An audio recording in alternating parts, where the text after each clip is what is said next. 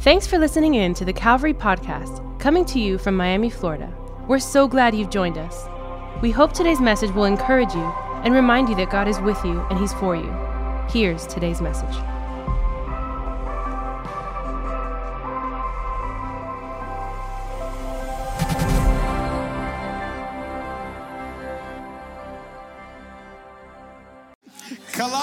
Chapter 3. If you don't have a Bible, we're going to put it up on the screens. If you're watching online, we'll put it up on your screens as well. Go to Colossians 3, go down to verse 12. We're going to read just a couple of verses. Colossians chapter 3, verse 12. I love what scripture says here in this part. And I think we should all really take our time reading it, listen to what the Apostle Paul is writing. I think it serves us incredibly today. Uh, go down to verse 12. If you're there, can you say amen? amen?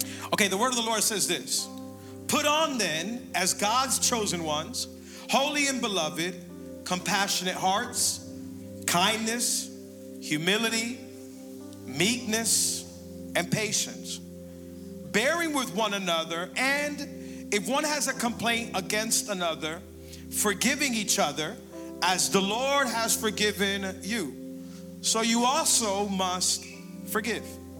And above all these, put on love which binds everything together in perfect harmony. And let the peace of Christ rule in your hearts, to which indeed you were called in one body, and be thankful. Let the word of Christ dwell in you richly, teaching and admonishing one another in all wisdom, singing psalms and hymns and spiritual songs with thankfulness in your hearts to God. And whatever you do, in word or deed, do everything in the name of the Lord Jesus, giving thanks to God the Father through him. Out of Colossians chapter 3, we're just reading a section, but but let's talk about it for the next about 25, 26 minutes. The apostle Paul here, he says some very important things that if we really today focus for the next 25 minutes, what, what is God trying to tell us through his word? I believe can help us especially when it comes to relationships, families, homes. I really think this applies massively in all of our lives today. As we're continuing in this series, Family Feud, this is part two. Today, we, we want to share a message that we've titled The Prison of Poison. The Prison of Poison.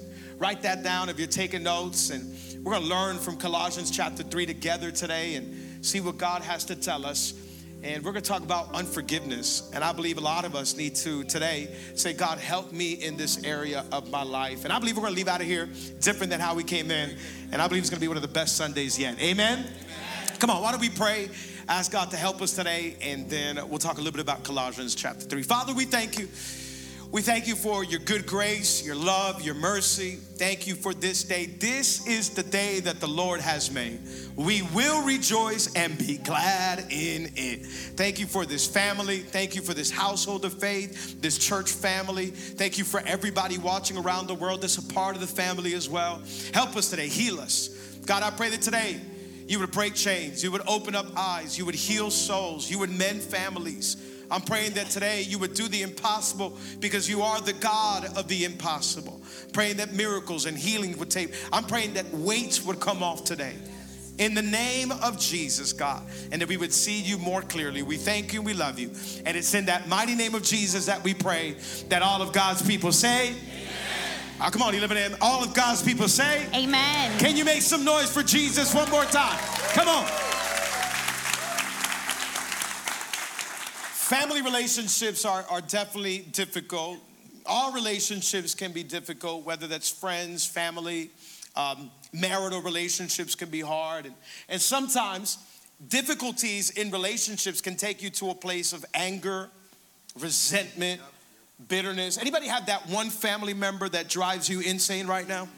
You know? Are you sitting next to them right now? No, don't, don't answer that one. But we all have that one person that rubs us the wrong way or maybe did us harm. And if we're not careful, it will take us to a place of unforgiveness. And unforgiveness just drains your life. We were talking about it during the week as we were preparing the message, and we said, Have you ever been in a place where it just feels like everything's being drained out of you? And we thought about one time about five years ago, we were in our city campus. We used to have a campus in Wynwood right before COVID, and we used to meet in the school. And one night after service, we all get in the elevator. We have to go downstairs to the parking lot, and there's about 11, 12 of us in the elevator. I mean, we packed the elevator. And on the way down, the elevator got stuck. It li- yeah, it literally got stuck.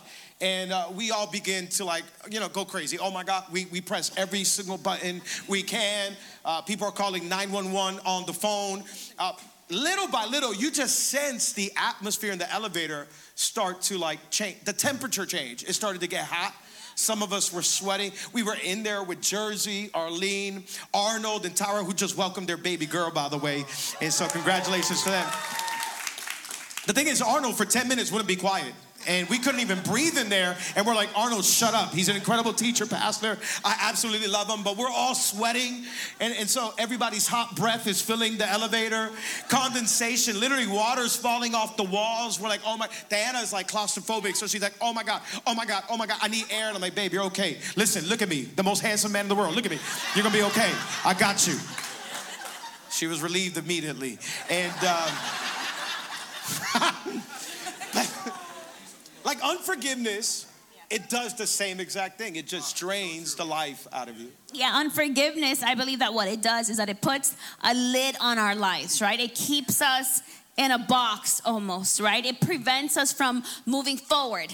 It keeps us in a place where we begin to feel like we're just surrounded by these four walls and they're caving in and I can't move forward and I can't breathe because all I can think about is this situation is this pain, is this anger that I feel because of what someone did to me. And, and the problem that we have when it comes to unforgiveness is that it keeps us in the past, it poisons our present, and it robs our future. It keeps us in the past because it keeps our minds settled in that offense.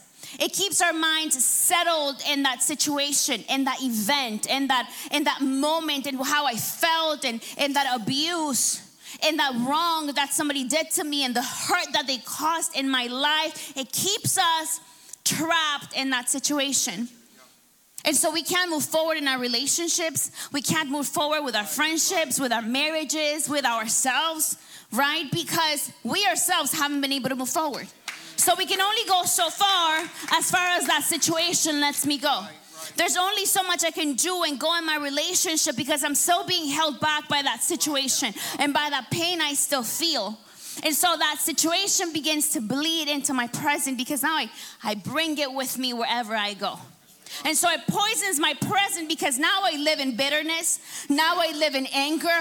Now I live in hurt and pain and doubt not trusting anyone else, not believing that anybody else can actually love me, that I can actually trust and believe for a better relationship, it begins to poison my present. It changes my mindset now to believe that this is what life is like. And how many of us can really be honest here today and we can just say, hey, I, I probably think about that situation and that person more often than I would like to admit, right? Things happen. I'm going about my day, and then all of a sudden, I remember what that person did. I remember what that person said. I remember how that moment felt. And so now it begins to rob me of my future. But because since my past now became my present now, I don't experience the future that God has for me, the freedom that He has for me, the hope, the joy, because I won't allow myself to do it because my mind is set on what happened. My mind is set on that offense and that hurt. And hear me today, God has something great for your future. God wants you to find healing. God wants you to find restoration. God wants you to move on. God wants you to be set free. But now I don't look at my future with the eyes of faith. Now I don't look at my future with the, with the eyes of what could be of the promises of God, but rather I begin to build and shape my future through the lens of my pain. And now I begin to shape my future based on that pain. And I rob myself of every promise that God has for me because I have not allowed myself to let go. Because I have not allowed myself to believe that God truly has something more and let go and allow God to build my future. So we can't really receive the peace that we need and that we deserve until we let go of the anger that we hold. I think all of us have been there, and for sure we've been there. And unforgiveness will just drain God's peace, God's joy. And many times the decision really, it's up to us to say, I'm, I'm going to let this go as hard as it is. And through therapy, through conferences that we've been to, through different research, you know, what we've all come to find out is that sometimes the greatest enemy is our inner me. It's ourselves. Our pride and our ego gets in the way. And so we don't seek out forgiveness. We don't apologize. We don't go and try to mend relationships because we feel it's all right. It's all right. We have to defend ourselves. These, these people, they owe me something. And, and if we're not careful, pride and ego will destroy homes, will destroy relationships, and it will rob us of everything that God has for our life. And today, if we're not careful, I really believe that what we carry in our soul becomes the spirit of our home. Now we're walking in resentment, in anger, in bitterness. And so we show up in our house that way. We show up to family meetings that way. We hang out with friends in this way, just with a bitter, resentful spirit. It just happens. It creates the atmosphere in it. And our pride is like, no, you, you are not going to say, I'm sorry. Because they, they need to apologize. You ever, you ever know, like, you, you should apologize, even if it wasn't your fault. Let's make peace. But you're like, why should I? I apologized last time. You ever, you ever felt that way? Oh, we got holy people at 11 a.m. No, they should say sorry first. I said it last time. And it's the Holy Spirit saying, hey, just go or receive the apology. But pride and ego would get in the way. The thoughts of our heart easily become the spirit of our home if we're not careful. And today, as we're talking about family, whether you're here or online, I think immediately some of us, we start thinking about that person that hurt us. Today, there's some of us in here in actual pain. We know what it's like. We've been there. Some of us in here are watching online. You can already start to feel some of the trauma that happened, the pain that this person caused you. But I don't know, I'm just here with good news because I know God is a God that heals. God is a God of new beginnings. Oh, I can tell you this morning, you don't have to live that way. There's a God who wants to give us a brand new future. I can't change the past, but I can change the future. He's a good God. He wants to give me a good home. He wants to bless my relationships. Come on, somebody, let's believe that God can make it through, even through the feuds of our family, and bless our homes. Amen. I don't know, but I just refuse to live in a prison of poison. I know God will, as for me and my house, we will serve the Lord God. And we're gonna have some difficult conversations. And, and yes, there's gonna be stuff that rubs us the wrong way, but we're gonna talk it through. And we're gonna seek out forgiveness because there's blessing on the other side. Amen? Amen. In fact, we put it this way living in forgiveness means living in freedom. Today, are you living as a prisoner are you tied down to that anger, that pain, that trauma? We're not minimizing it. All we're saying is there's freedom on the other side. We've been there. God wants his people to live in freedom. Can I get an amen? amen. So we got to be careful the way we treat one another. This is what Paul is talking about in Colossians chapter 3. Colossians is one of my favorite letters that Paul wrote, and it's a beautiful letter. In fact, you should go home and read it. It's only four chapters, it's a short letter uh, the church in Colossae was started by one of Paul's disciples. His name was Epaphras. And Pastor Epaphras started this church and it blew up. I mean, they were doing amazing. They had Super Bowl Sunday, Dream Team, Growth Track. They were doing awesome. They were doing incredible. But Paul hears that there's a problem going on in this church. And that's because false teachers were coming in. And false teachers back then, one of the prevalent heresies was this thing called Gnosticism. And what they believed was that Jesus really wasn't the Son of God, he wasn't really all God and all man. And so they try to minimize who Jesus is. And so this church has a doctrinal problem, but it also has a practical problem because what you believe will determine how you behave. And so they, they started believing the false teachers that Jesus wasn't really the Son of God, and they started to minimize Jesus. That's why if you open up the book of Colossians and you start with chapter one, oh, Paul goes right at it. Paul is a preacher. And in chapter one, he goes for it. He starts elevating Jesus above everything and anything. He says, Jesus, he's creator. Jesus, he's sustainer. Jesus, he's redeemer. And he starts elevating the view of Jesus for the people in this church. And he says, You have to understand who Jesus is. He is the greatest revelation that you can ever get, is Jesus, the Son of God. Because if you see Jesus as King of Kings and Lord of Lords, then you'll live your life in submission to him.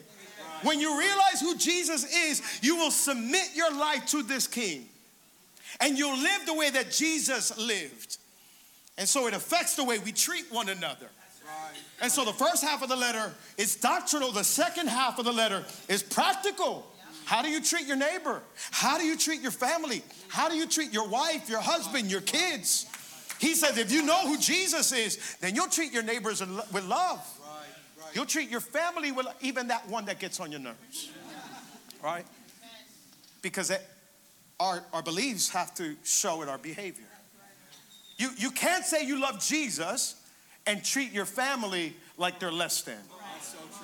You can't say you love Jesus and think you're better. In fact, he actually uses these terms in Colossians chapter 3. He uses put off and put on. He, he's talking to them in their language because the city of Colossae was known for their textiles. And so they had a whole lot of clothes. People used to travel to this city to buy clothes. And so he's basically telling them, put off your old clothes, put off the arrogant spirit, put off the prideful spirit, put on humility, put on, put on kindness, put on gentleness. Today, what are we wearing when it comes to how we treat one another? If I say I love Jesus, I have to look like Jesus in the way I act. Now, we're not going to get it right all the time, but but we should strive to this because my beliefs will determine my behavior. Yeah, Paul is in essence challenging our relational uh, relationships according to our relationship with God, right? How do we view God? What do we understand of God? And I love that in Matthew 18, actually, Peter is asking Jesus a question about forgiveness, and he says, Jesus, how many times should I forgive? And he, he's trying to, you know, thinking he's being generous. He says, Should we forgive seven times?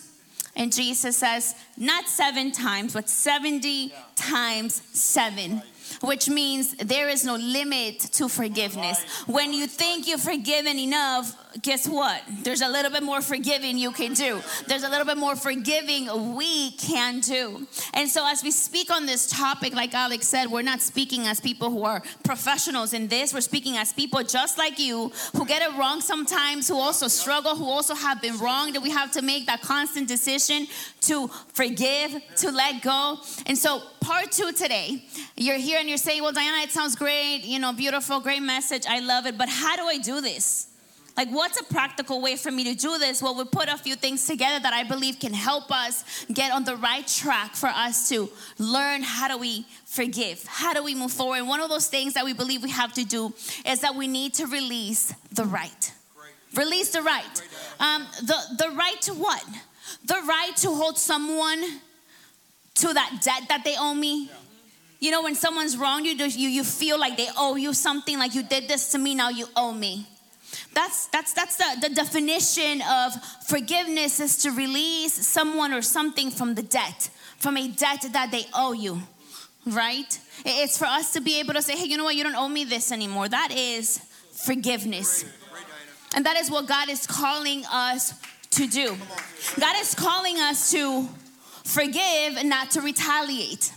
Because how many of us know that that's a, an innate nature within us to retaliate? You hurt me, now I'm gonna hurt you. You hurt me, so you better watch out because now I'm coming for you and I'm gonna make you pay for what you did. You did this. Listen, I cannot be the only one that's had these thoughts before.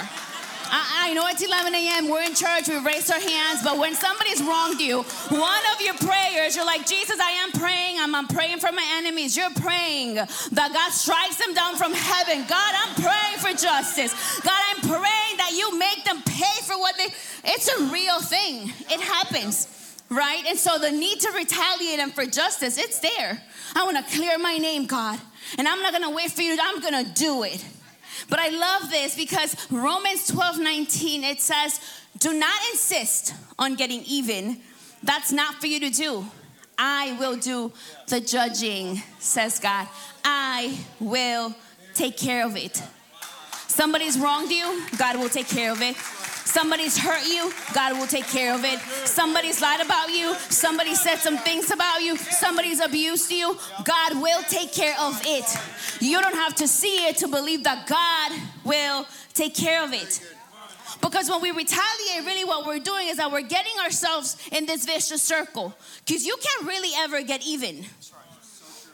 And I'm gonna tell you why. Because you think that by hurting someone who hurt you, all of a sudden it's gonna make you feel better. Well, it might make you feel better for five seconds, but it's never gonna change the damage that was done.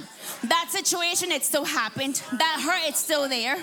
That moment, you're probably not gonna forget it. So, what you're gonna do is continue to attach yourself to this pain.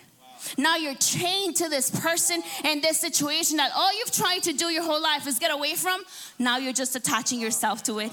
So, retaliation, it's never a good idea. God is calling you and I to release. Release this person, release this situation, because as we do it, we're actually releasing ourselves. And that's the truth that God wants us to understand is that when I choose to forgive, it's not excusing what was done. It's not saying, hey, what, what, what you did to me, it doesn't matter. It's not saying that it wasn't real and that your feelings are not valid. It's simply saying, I am doing what God has asked me to do because as I release you, I'm actually finding freedom. I'm actually opening the door to healing. I love this quote by Max Lucado. It says, Forgiveness is unlocking the door to set someone free and realizing you were the prisoner. I wonder how many prisoners are in this place here today. How many of us are still in prison because we have not released the right to forgive someone and let it go? God is calling us today to say, release that right, set yourself free, begin to walk in freedom because freedom is what He came to give us. So you don't have to live attached to a feeling. You don't have to live attached to that situation. You don't have to live being slave to that moment in your life. But today is a day where you can find freedom. Today is a day where you open that door and you set yourself free and you begin to walk in the things and in the promises that God has for you. We release the right because releasing breaks the cycle, but retaliation, it keeps us trapped. I think when we release, we're actually demonstrating that we live by faith. Because we trust that God will take care of it better than we can take care of it. Number one, release the right. Number two, I think we need to recognize the brokenness. What I mean by that is unforgiveness will keep us with a very, very small worldview, right? Living in unforgiveness, we've been there, we've walked through it.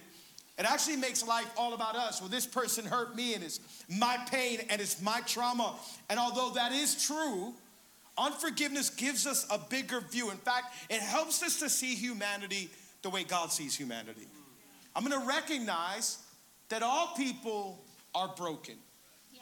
Unforgiveness takes us from three feet to 30,000 feet as we look at humanity and we say, well, every single one of us, we failed. Now, I know what I'm saying. Maybe it's not sitting right in our heart, and it's hard to hear this to say, but but you don't know my pain, you don't know what they did to me. I don't. But can we be like Jesus a little bit and realize that that person probably also was hurt? What happened in their life? They, are broken. That person that hurt me, they maybe what was their life experience like? Maybe somebody hurt them. They have their own share of trouble, of pain, of trauma. And what research has shown us is that hurt people hurt people. Yeah, for sure, people have hurt me, but but if I can just get a bigger worldview, that's just a hurting person. Doesn't make what they did right, but but it helps me move with compassion a little bit more. Helps me get to a place of mercy and grace.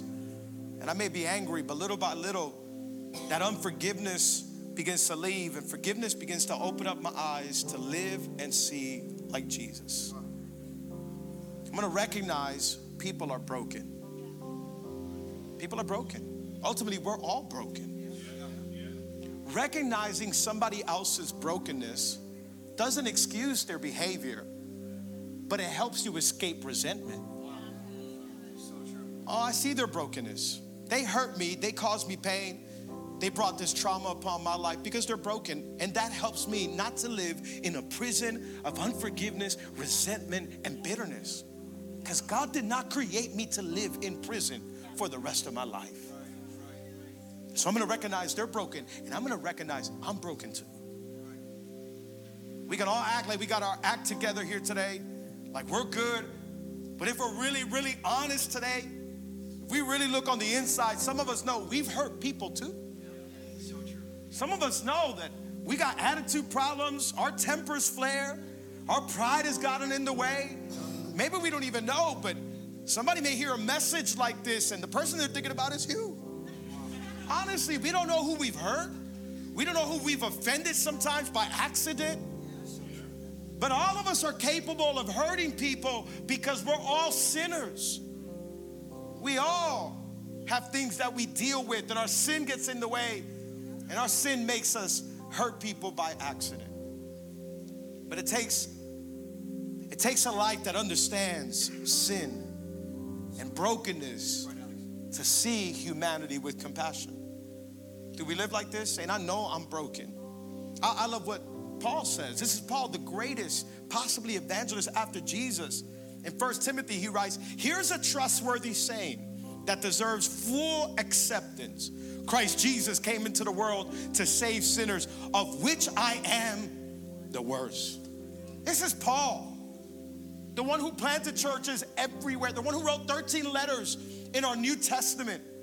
Paul saying, Oh, Jesus came to save us, and I'm the worst of them all. That's humility. Put on that humility and say, I'm capable of hurting people too. I know people have hurt me, I know people have done me wrong, but I can too. And so I, that's gonna help me get to a place of forgiveness better. Oh, I know people are wrong, but I'm one of them too. I know people are broken, and I'm one of them too. In fact, I'm so broken, I'm so messed up. I'm thankful that Jesus even forgave me. Oh, I'm thankful that His grace and His mercy. Oh, come on, if we're honest, some of us, we know we didn't deserve forgiveness, we didn't deserve mercy, but by God's grace, by His love, by His mercy, by His blood, He picked us up from the miry clay. He put us on a rock. I should have been dead, I should have been in prison, I shouldn't be here, but by, his, by God's grace, come on, am I standing? It's by His grace that I live.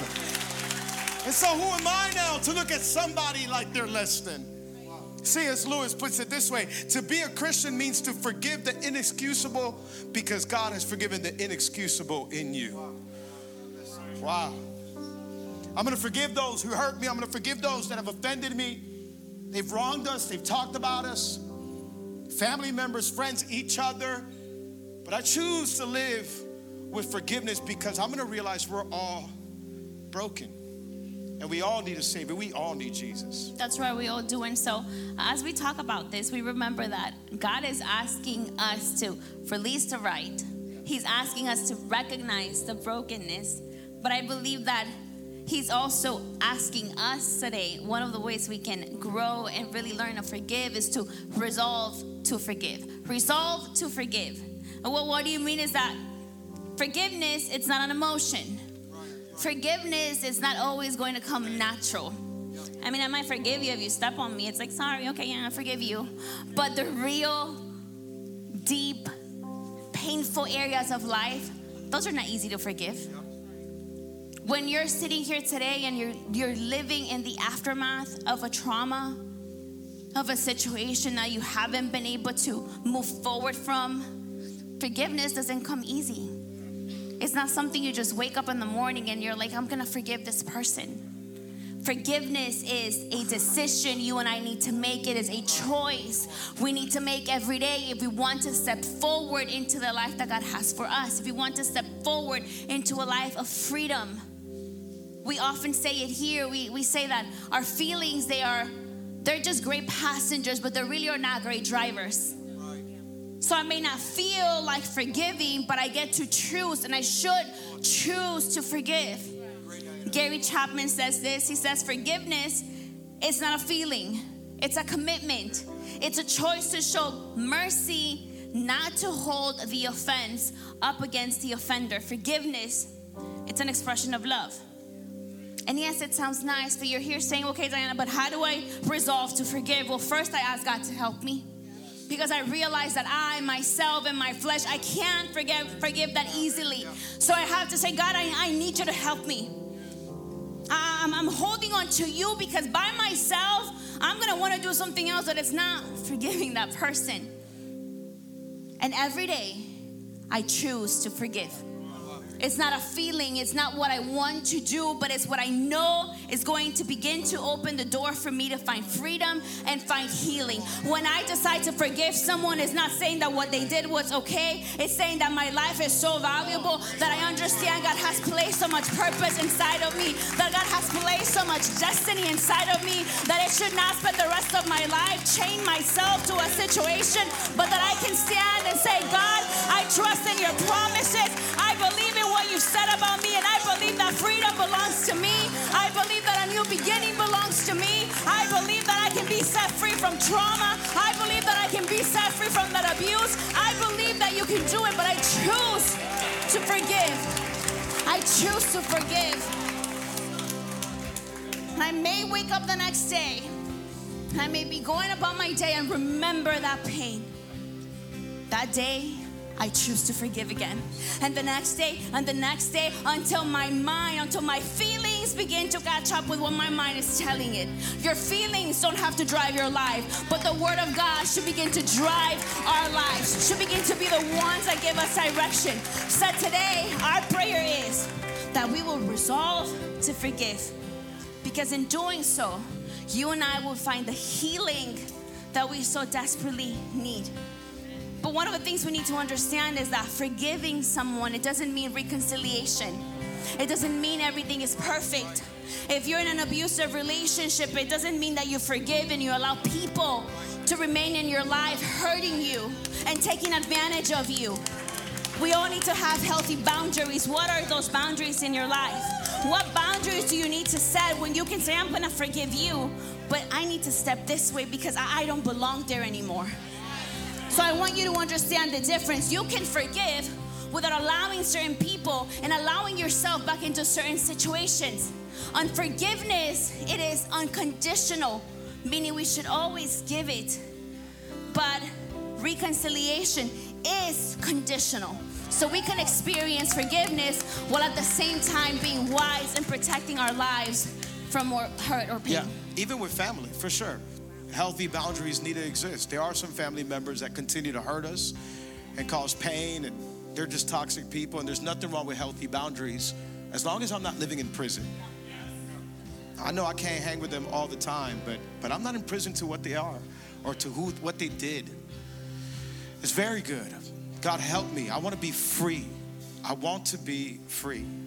And today, some of us, we're there. We're in that prison.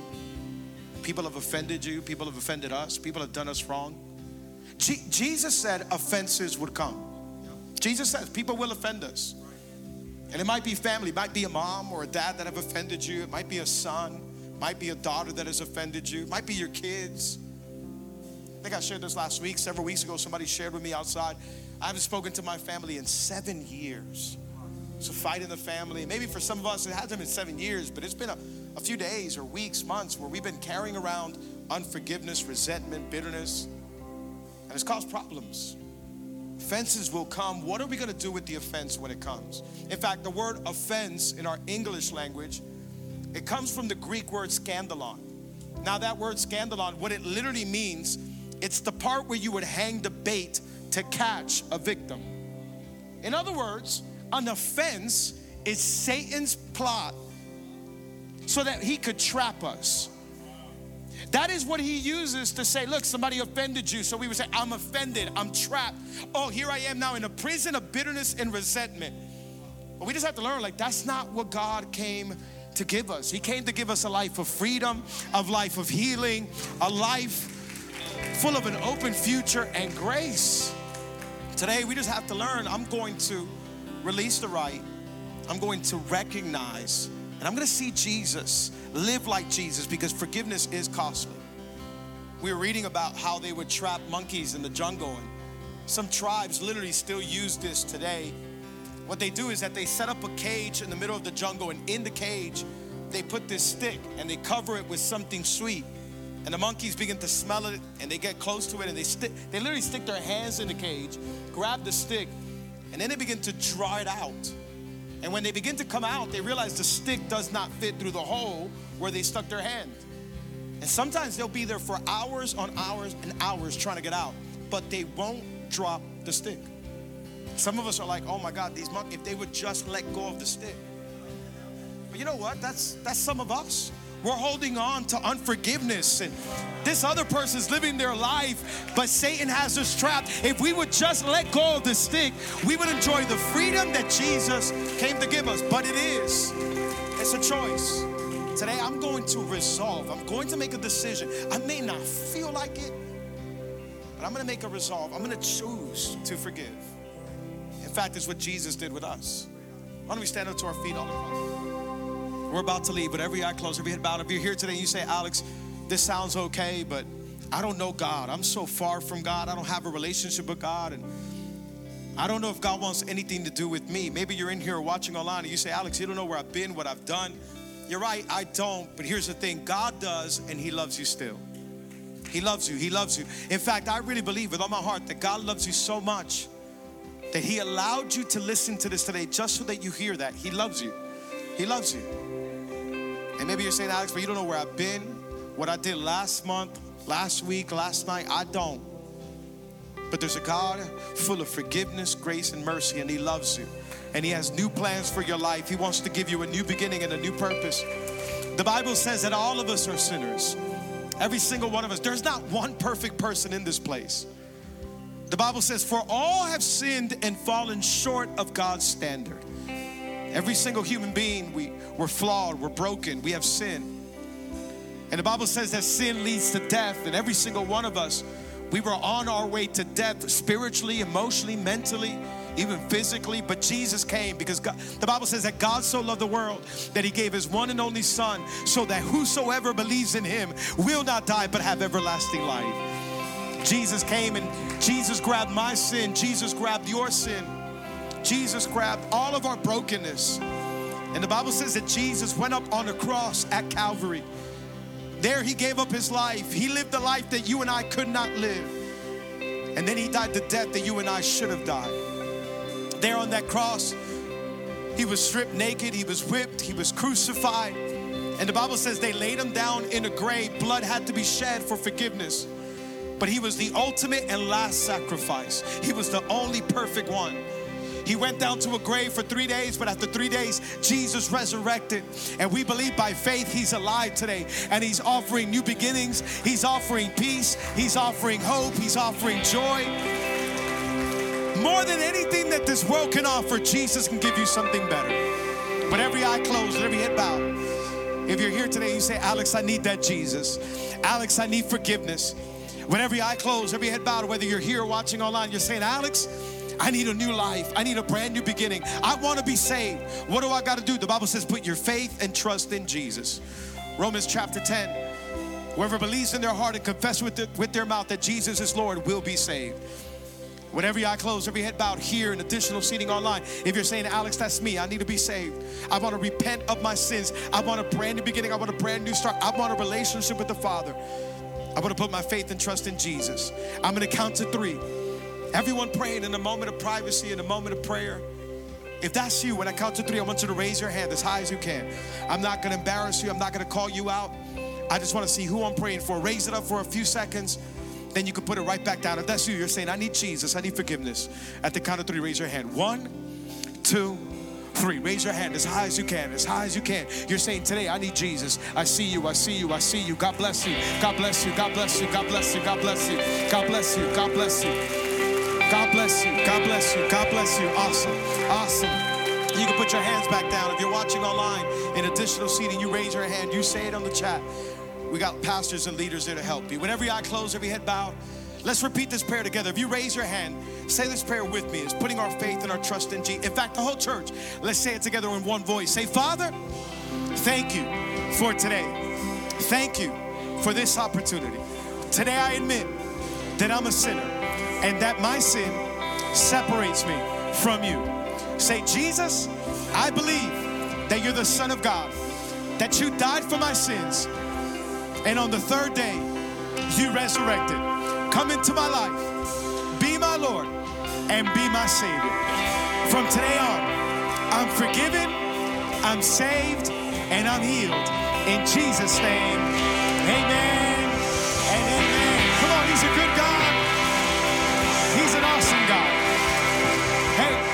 hands went up. Hands went up across the auditorium. If you raise your hand, we have a free gift for you outside. Listen, it's a free gift. Don't leave this place without it. And I know we got popcorn, bounce houses, all that, but pick this up. It has a Bible in there, a letter from me and Diana, has a free coffee cup, a free coffee voucher for Circle K. And literally, it's free. We just want to help you start this journey with God. If you're standing next to somebody raise your hand, take them out there and uh, make sure they pick that up. Amen. Thank you so much. Come on, let's give everybody a hand one more time. Okay. Why don't we lift up our hands? We're leaving out of here. We're leaving the building, but never God's presence. Amen. Come on, let's live a life of forgiveness and let's put it into practice this week. Won't be easy. But if God is for us, who can stand against us? We need his help. Father, Father, we thank you. We love you. Thank you for your word. God, help us to put on humility, put on meekness. Help us to release, recognize, and help us to resolve to live a life of forgiveness, to be like you, Jesus. May your glory shine upon our faith. Go before us this week. We love you. We thank you. In Jesus' name.